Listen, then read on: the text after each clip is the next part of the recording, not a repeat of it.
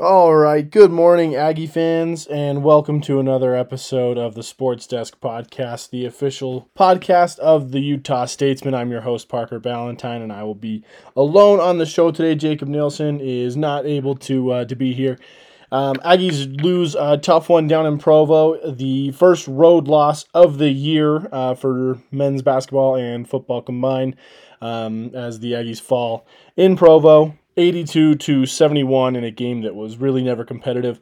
Um, got close in the second half at some point, but was not uh, a good game for the Aggies. A tough one for sure. So we will be talking about that. And while we're at it, we'll be looking around the conference and around our schedule to see what lies ahead, what's behind us, and what those teams have done and what they're doing um, because it's all about March resumes, and this one's definitely a game that's going to hurt that resume. So uh, let's jump right in. Let's talk about that game. There's not much to talk about other than free throws, turnovers, and BYU just not missing shots. It's tough, but it is what it is. BYU was not missing. We'll start with that. They shot 26 for 52 from the field for 50%. Um, but from three point, they shot 11 of 24, good for 45.8%. Um, and both of those just felt so much higher. They were hitting shots when they needed to. They were hitting big shots, um, and they would go on um, go on runs where they would just score, um, you know, seven to ten points in a row and just really bury the Aggies.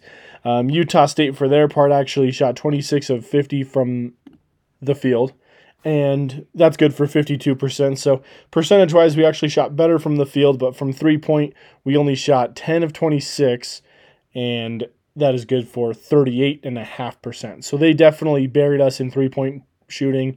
Uh, we'll talk about it later as well, but free throw percentage, we shot 45% from the charity stripe. Quite frankly, that could be the only number we talk about today. Um, if you're going to shoot 45% from three from the line, you are not going to win very many games, and you're not going to beat a team that's ranked 24th in the country. You're just not. Um, you have to shoot better than that. Um, terrible, terrible uh, free throw shooting tonight um, that we'll get to, but um, back to BYU's shooting. They were lights out. They shot from the free throw line, by the way, 86%, but a great shooting percentage from the BYU Cougars.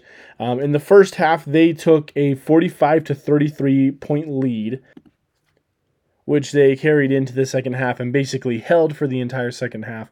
A 12 point lead at halftime. The game was decided by 11 points. Uh, it really stayed at about 10 points for Utah State, a 10 point deficit for Utah State for what felt like a majority of the game. Uh, like I mentioned before, they did cut it to seven briefly in the second half, um, but it wasn't for long um, before BYU got it back to 11 or 12 and, and sat right around there for the entire game. So BYU just taking a double digit lead and really not letting go of it for the whole game. So, as I mentioned, a quick scoring summary 33 to 45 in the first half, Utah State scoring 33 to BYU's 45. In the second half, Utah State stayed pretty consistently, improved slightly on offense, um, picking up 38 points um, and holding BYU to 37. So Utah State winning the second half by just a point obviously wasn't enough as we lose by 11 after a 12 point deficit at the half. So 38 points in the second half, 37 for the Cougars.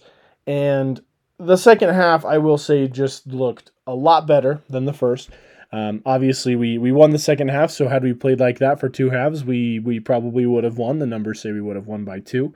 Um, but BYU in that first half was shooting lights out. And so it kind of was a little bit of the opposite of what we faced with St. Mary's, where St. Mary's was shooting at such a low clip that we knew it couldn't be sustainable and that they would end up shooting better. It was the exact opposite with BYU. They went into halftime really, really hot. We knew they couldn't sustain, um, and we were able to capitalize on it a little bit in that second half. We weren't able to capitalize on that enough as BYU came back to earth with their shooting, but it just wasn't enough in the end as they obviously still get the win. So uh, let's take a look at um, some of those other numbers. Like I said, the big glaring haunting number for Utah State was free throw percentage.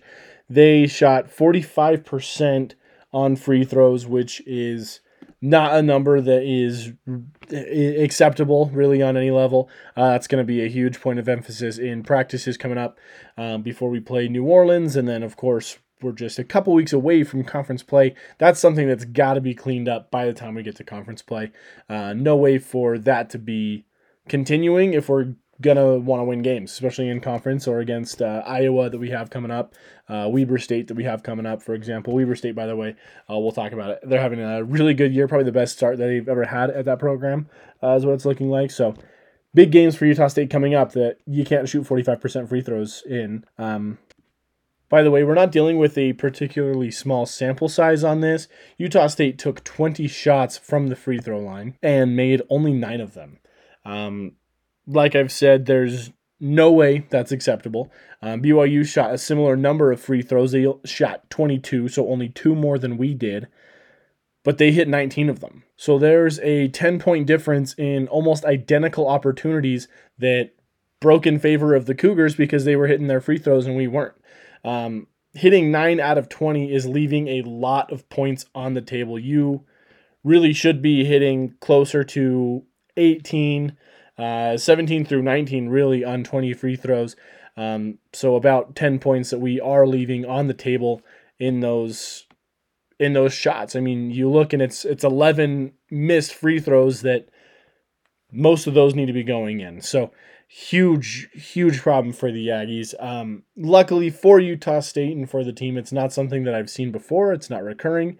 Um, just a fluke of a night, hopefully it's a big game. It's easy to get caught up in the excitement of things. So I'm hoping that's what happened tonight against BYU, and we will be ready to shoot from the free throw line at a high clip for the rest of the season, uh, especially once we get into conference play. Speaking of conference play, we are getting to the point where we're going to have to pretty much run the table in the conference if we want a decent at large resume uh, come March because we have lost now two of two of our big games that were great opportunities to boost that resume, make up for that loss early on against UC Davis, and we've now missed two opportunities in a row, going 0 2 in the West Coast Conference gauntlet that we had uh, with those back to back games against St. Mary's and BYU. So um, we're getting to the point where we're gonna have to take care of business. We're gonna have to really knuckle down, beat the teams we're supposed to beat. Um, and then run the table in the conference. I'm not sure we can afford another out of conference loss. Um, and that's going to be difficult with a team like Iowa on the horizon.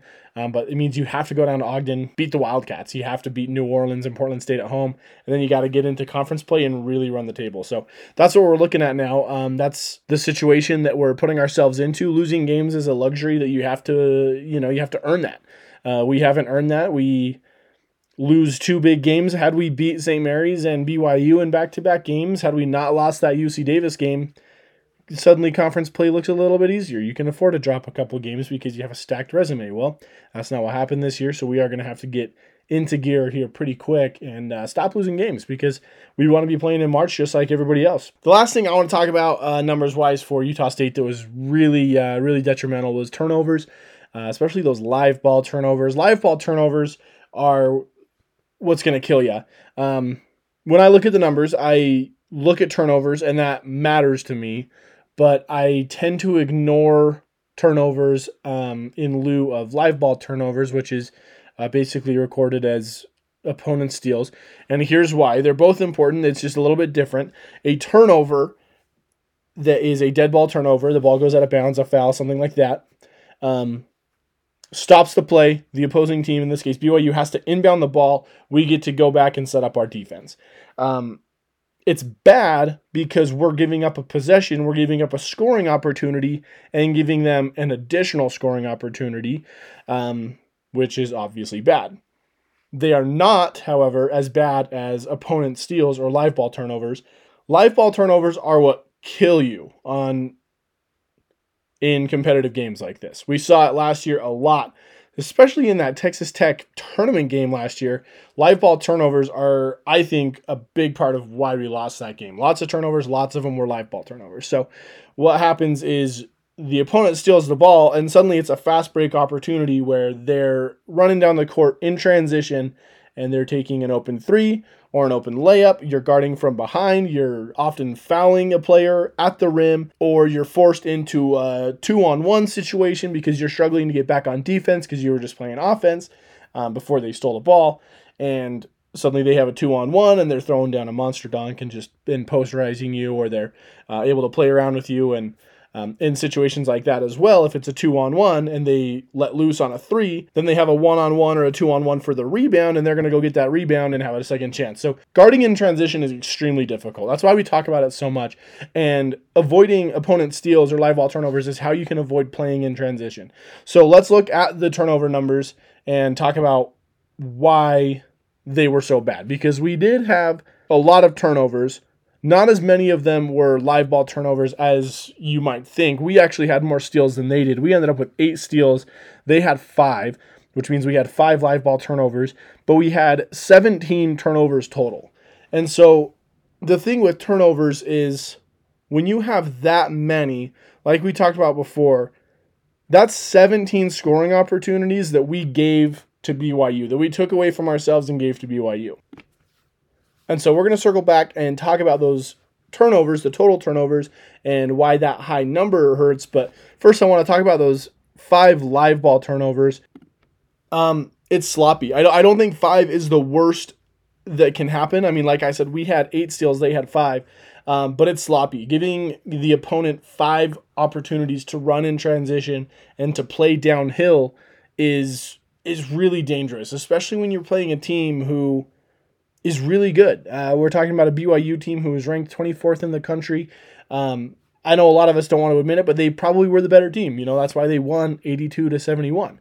Um, so when you're going up against a team who is as good or better than you, and they are playing at home, you don't want to let them get momentum. And when they get five steals and get to run the ball the other way and get to play in transition that much, taking open threes and layups, drawing fouls at the rim, getting and one three point opportunities that are, you know, cheap three point opportunities. You hit a layup and get fouled from behind because we're trying to play defense in transition.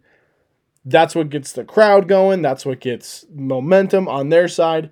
And so when you're in an opposing arena, I think you have to try to keep that number down a little bit lower than five. I know five isn't as bad as it could be, but five is still a little bit bad for me. Let's circle back and talk about total turnovers because I think there's something there as well. So we're going to do a little bit of math on these turnovers because, like I said, the thing that hurts about a turnover is when you're taking away your own scoring opportunity. And then the thing that makes it even worse is giving a scoring opportunity to the opponent. We're only going to focus on one side of the equation on this. We're going to talk about lost opportunities on our own side of the ball. So, what we're going to talk about is how many points that we left on the board with 17 turnovers in a game where we were shooting 52% from the field and 38.5% from three. So, one thing that we have to look at is shot distribution. Utah State made this really easy for me doing the math, and they actually did it in a way that I really like, where they shot actually over 50% of their shots from three. That's huge.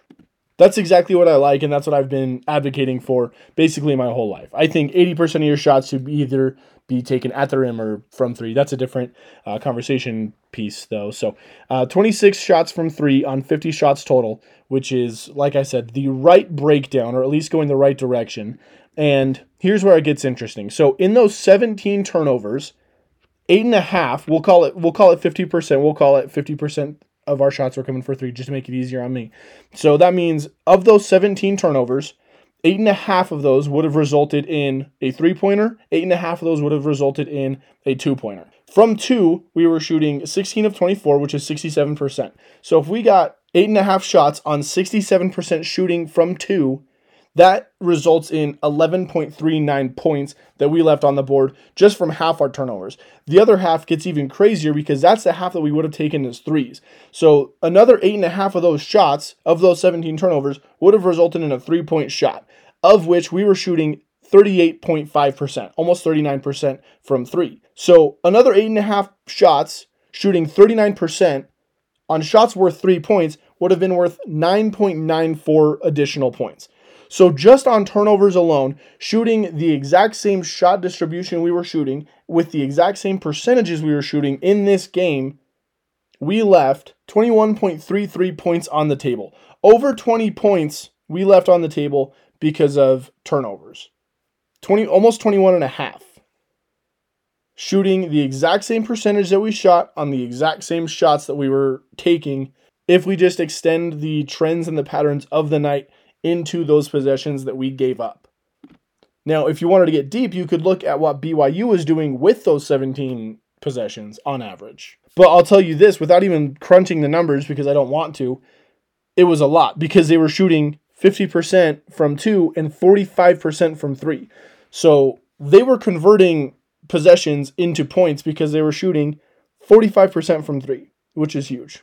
That basically means that every time they take a three, they're scoring 1.37 points per shot. So per three point attempt, they're scoring 1.37 points, which is a lot.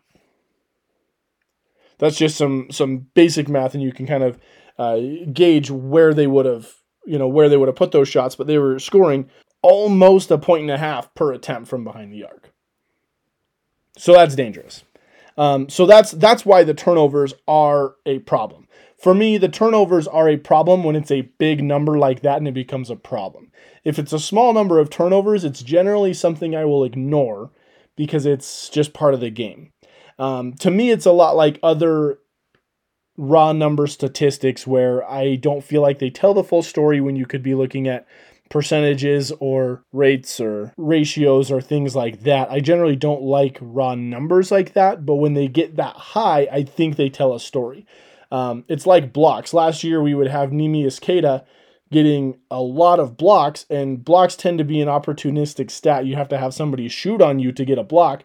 But when Neemias Queta gets like five plus blocks a game, that becomes such a high number that it begins to tell a story. And the story then was that he's just going to block you no matter what you do. The story is here that we gave up an average of over 21 points on turnovers tonight because we were not taking shots on our possessions. We were ending our possessions early. We were giving them to BYU and they were shooting really effectively.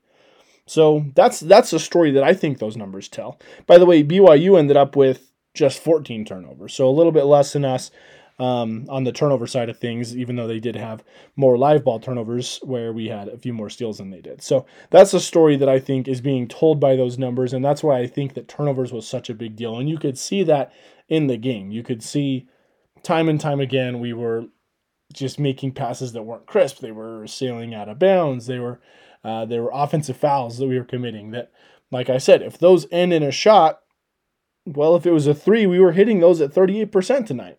And if it's a two, we were hitting those at 67% tonight. So the more shots, the merrier. That's that's the name of the game when it comes to basketball and um, basketball analytics, especially. Is the more shots you can take, the more likely you're going to hit more shots. And then within that, you want to take more efficient shots, which means shots at the rim that you're going to hit at a high percentage, or shots from behind the three point line that are worth more. So Utah State 17 shots that they didn't take because they turned the ball over, potentially, according to the averages, could have been 21.3 points. That's a big deal. Um, let's move on from that game. Let's look at some of the opponents that we have played in the past and that we are playing here in the near future because I think that is going to be very, very relevant now and in March. Um, and a lot of our opponents are doing some interesting things um, with their schedule. So it's going to be fun. It's going to be a fun couple weeks uh, for Utah State basketball. Um, we will do this chronologically, and we're only going to focus on the bigger opponents. We're not going to go back to that UC Davis game, even though it is probably relevant and it is going to be something that comes up in March. Um, we're going to skip that for now because there's some big things going on and some fun things going on, and I'd rather talk about that. Oklahoma is now 7 and 2 as of the time I'm recording this podcast. We were, of course, their first loss of the season, and for a while we were their only loss of the season. After we beat them, they won three straight, including a win against UCF and then a win against 14 ranked Florida. After they beat the Gators 74 to 67, they lost to Butler in overtime. Uh, 66 to 62. Butler is 6 and 3 on the season. Butler's one of those teams that we know the name. Um, they have good years. They have a good program over there, but I'm afraid that they have some name recognition that maybe Not that they don't deserve it, but maybe they have a reputation um, that has outgrown them a little bit. Uh, especially in the city of Utah, we are very familiar with one of their NBA products, Gordon Hayward. Um, I think everyone knows their couple years of Cinderella stories in the NCAA tournament, and I'm afraid that we overestimate them a little bit. I don't think that's a bad loss for Oklahoma, but I don't know that it's a huge loss that you can just kind of overlook. I don't think that it's a good loss for Oklahoma. Would have loved to see Oklahoma pull that off. Um, they were well on their way to become ranked, I think, especially after beating that Florida team. But solid game for the Sooners there, um, falling just short. So they will continue on. They play number 12 Arkansas on the 11th, so here in a couple days. And then they'll actually play UT Arlington, a team that we've played. They'll play Alcorn State then they have a really good schedule. Um, after that, they have Kansas State. They have Baylor, who's number two in the nation right now. They have Iowa State, who's number 17 in the nation right now. Then they have Texas, who's number seven in the uh, in the country right now. Um, they have TCU. Then they have Kansas, who's number eight in the country right now. Then they have Baylor again. So they're going to have a really tough schedule once they get into that conference. The Big 12 is a really good basketball conference. So um, they just have ranked opponents all up and down the schedule. So if Oklahoma can win some of those games, it's going to make us look real good. Uh, so we are definitely rooting for the Sooners to do that. Let's take a look at St. Mary's. They are on a tear as well. Um, of course, losing to Colorado State the game after they beat us. They are still eight and two. Uh, they are first or tied for first, I think, in the West Coast Conference. I don't think it'll last. They have some notable wins. We've talked about the Notre Dame win. We've talked about the Oregon win. We've talked about the Wisconsin loss, which hurt them at the time. Um, and honestly, I think that that game against Utah State's a big win for them. I think they're proud of that win. I think that's going to help them in March. So hopefully they can do their part and win some games and help us look good as well. They play UC Santa Barbara, then they play another Mountain West opponent, San Diego State. Uh, we don't necessarily want San Diego State to lose that game, um, just because we want the conference to win, and either way, it it's a team that we will play. Um, so that's what St. Mary's is doing. Not quite the toughest schedule, uh, especially of the other teams that we've played. That will be a concern in March for the Gaels. BYU, after beating us tonight, uh, yesterday, by the time this publishes, um, sorry, I forget about the, the time travel there. Uh, regardless, of B, the BYU Cougars are 8 and 1. They have wins against San Diego State and Oregon. Oregon was 12th in the nation at the time. They have a win against Utah.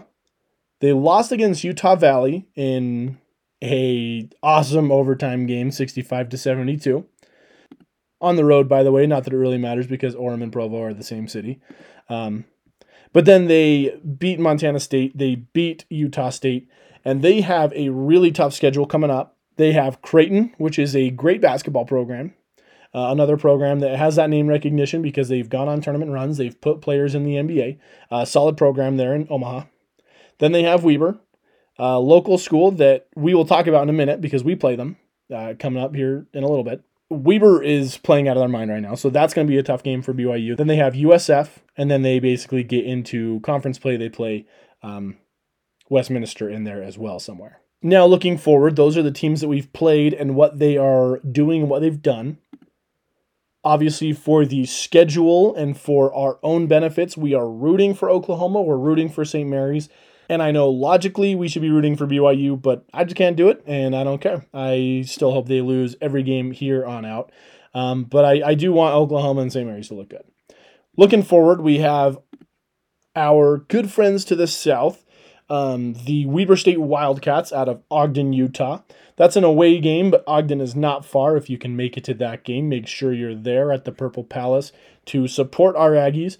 Also, uh, show a little love to Koby McEwen, former Aggie who uh, left the program to go play at Marquette, has found his way back to the Beehive State and is playing for the Weber State Wildcats.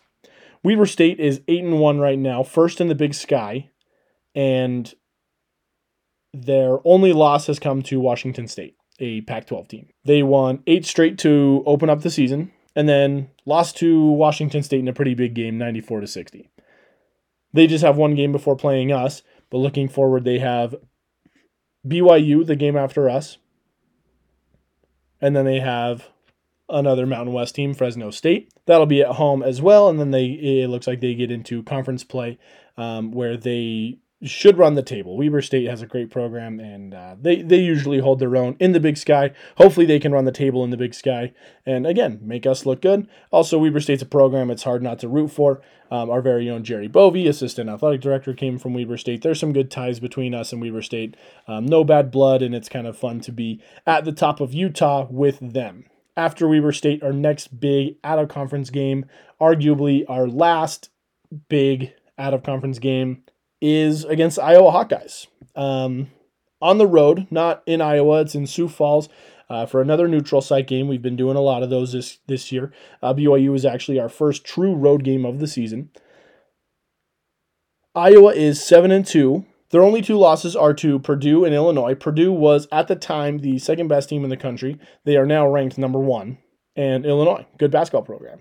So as of right now, the only team that is ranked in the top 25 that is on our schedule, either past or future, is BYU. They are ranked in both polls, both major polls.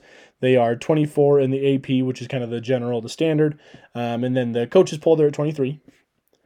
Uh, we do have two teams on our schedule, one past, one future, that are receiving votes. Oklahoma is receiving 29 votes in the AP, the main one. Uh, they are receiving seven votes in the coaches poll. Looking forward, we have Iowa. They are receiving votes in both polls as well. 12 votes in the AP, 13 in the coaches poll. The closest team in the conference to being ranked in the top 25 is Colorado State, the Rams. They are the first team out in both polls, receiving 90 votes in the AP and 79 in the coaches poll. They're going to find their way in. Uh, they will probably be the first Mountain West team to do so. Wyoming is looking to sneak in as well. They are receiving a vote in the coaches poll, no attention in the AP poll quite yet, um, but they, if they keep winning, they will uh, they will receive some attention as well. And then, just as a side note, Utah Valley is receiving a vote in the coaches poll, as is Weber State. They're receiving three though, so Weber State receiving some uh, national attention, um, getting some votes in the coaches poll, and that could be, like I said, a really big game um, that I hope we don't overlook here next week. Let's take a look at the conference standings because it's getting to be about that time of year as well. Um, obviously, focusing only on basketball because uh, in football, it's over and Utah State won it all. We're the champions. I'm going to try to bring that up as often as I can for the next couple months because I can. Um, but taking a closer look at college basketball um, is gonna be is gonna be super fun, and I cannot wait to get into college basketball. Uh, let's take a look at the standings. Right now we have Colorado State at the top. They are 9 and 0 as we've mentioned. They are going to be in the top 25. They're going to get there probably sooner rather than later. I think they are probably just a game or two away, especially with that win against St. Mary's. They have a win against Creighton. Um, they've had a great year so far. They, they have, and they will continue on playing Montana State, Tulsa, and then number nine in the country, Alabama. After that, if they, you know, if they win those next three games, they will be ranked. I think they will be ranked by then, anyways. Um, number two in the conference, we have the Wyoming Cowboys, kind of the surprise of the conference so far. Although, let's not forget what the Wyoming Cowboys did in football just a few months ago when they started off super hot in the non conference schedule and then completely came unraveled when it came time to play the, the conference. Personally, I hope that doesn't happen. I do like the Cowboys. I hope they have a good year. I hope we beat them every time we play them, and I hope they don't come anywhere near our conference title but I, I am rooting for the Cowboys to continue to win. They are eight and one. They're the team that is uh, probably gonna get to the top twenty five next after Colorado State, assuming both teams continue to win. Wyoming is 8 and 1 with wins against Washington. They beat Denver. Uh, they only lost to Arizona, 11 in the country at the time. They play UVU, they play Stanford, and then they get into conference play. So, some good opportunities to prove themselves here before conference play. And as we've talked about, and as you're picking up on, I'm sure conference play is going to be uh, pretty chaotic. We have a lot of really, really good teams in the conference this year, as we usually do. I wrote a piece on it recently ish, I guess, for the Mountain West Wire about how competitive this league is all the time in basketball, and it's so fun. And it's going to be fun this year because we have, I think, a lot more teams and a lot more names fighting for that top spot, and some teams that I didn't think were going to, and I think that were overlooked in the preseason. We all knew Wyoming was going to be good. Did we know they were going to be this good? I don't know. I just don't know. We'll see.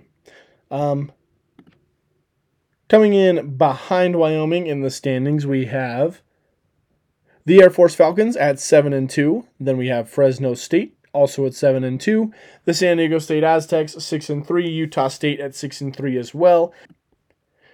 And then moving on, we have the Boise State Broncos and the New Mexico Lobos, each tied at five and four. We have Nevada, the Wolfpack, currently sitting at a perfect 500, four and four on the season. We also have UNLV sitting at five and five, which is a perfect 500, as are the San Jose Spartans at four and four. We don't have a single sub 500 team in the conference, and that's huge for the conference. Um, I wish it could stay that way. It won't. Um, San Jose is going to get beat up on in the conference play. Um, there's just too many good teams at the top. Colorado State, Wyoming, Air Force, Utah State, Boise State, San Diego State, Fresno State. Those teams are going to beat up on the Spartans. Probably the UNLV Rebels as well. Nevada being that low is a little bit shocking to me. I thought they would be over 500. Um, I'm sure they will be at some point. Uh, UNLV is in the middle of a rebuild. They have a first year coach down there in Kevin Kruger. He's a former UNLV running Rebel. I think they're going to be good in the future. I think they have a bright future ahead of them. Whether it's this year or next, we will see. New Mexico is in a very similar situation, currently sitting at five and four. They have a first year head coach down there, uh, team with a very storied past and a bright future. Uh, it's just whether or not they can get it all together this year or whether it's going to be a multi year process. Or, of course, the opportunity is always to fall back into the doldrums and embrace mediocrity for a couple more years. That's always an option. I don't see it with the Lobos or the Rebels this year um, or, or any time in the future. Maybe the Spartans um, will. Uh, will kind of fall apart and we'll see them settle to the bottom of the conference where they are usually uh, uh, sitting. And I think that's just about all we have for you today. Um, that's the standings in the Mountain West. I'm not sure there are many surprises there. Uh, maybe Wyoming coming a little bit higher than you may have thought, uh, especially with who they've had on their schedule. Air Force maybe coming in a little higher than you've thought. Uh, they haven't played a particularly difficult schedule yet. Um, Fresno State, I think, you know, kind of right where they should be. San Diego State as well. They've played some tough teams. They have a win against Georgetown. Um, all three of their losses come to really good teams in BYU, USC, and Michigan. Both were ranked 24 at the time they met the Aztecs. Um, so no no bad losses for the Aztecs. Interesting little fact there actually. BYU is currently 24. USC was 24 when they beat the Aztecs, and Michigan was 24 when they beat the Aztecs. So the number 24 in the rankings is not looking so good for San Diego State uh, so far this season. Um, and then moving right down, I think Boise State's about where they they should be. Utah State is more or less where they should be. Obviously, there's that UC Davis game they should have won. Uh, they could have won last week against St. Mary's, and a two game swing this early in the season is the difference between being the very top and the very middle of the conference. Um, but I'm, I'm okay with where the Aggies are. A little bit surprised with where the Wolfpack is, a little bit lower. But we will see if they can get it rolling um, before conference play. They only play Minnesota Duluth, Loyola Marymount, and Grand Canyon University before starting conference play. Uh, so hopefully they can uh, pick up some wins there and find their way uh, a little bit higher in the win column before they uh, start conference play. It'll definitely help everybody else out in the conference, especially us when we play, and hopefully beat them. Um, so that's it for today's show. I appreciate you listening. Thanks for tuning in. I hope you had a great week. I hope you're enjoying being the Mountain West champions. Uh, thank you to our football team, and again, congratulations to them. And I hope you're making arrangements to be at that bowl game and supporting the Aggies December 18th. Um, I know that's going to be a good game and uh, a huge one for Utah State. Thanks again for tuning in. Go Aggies.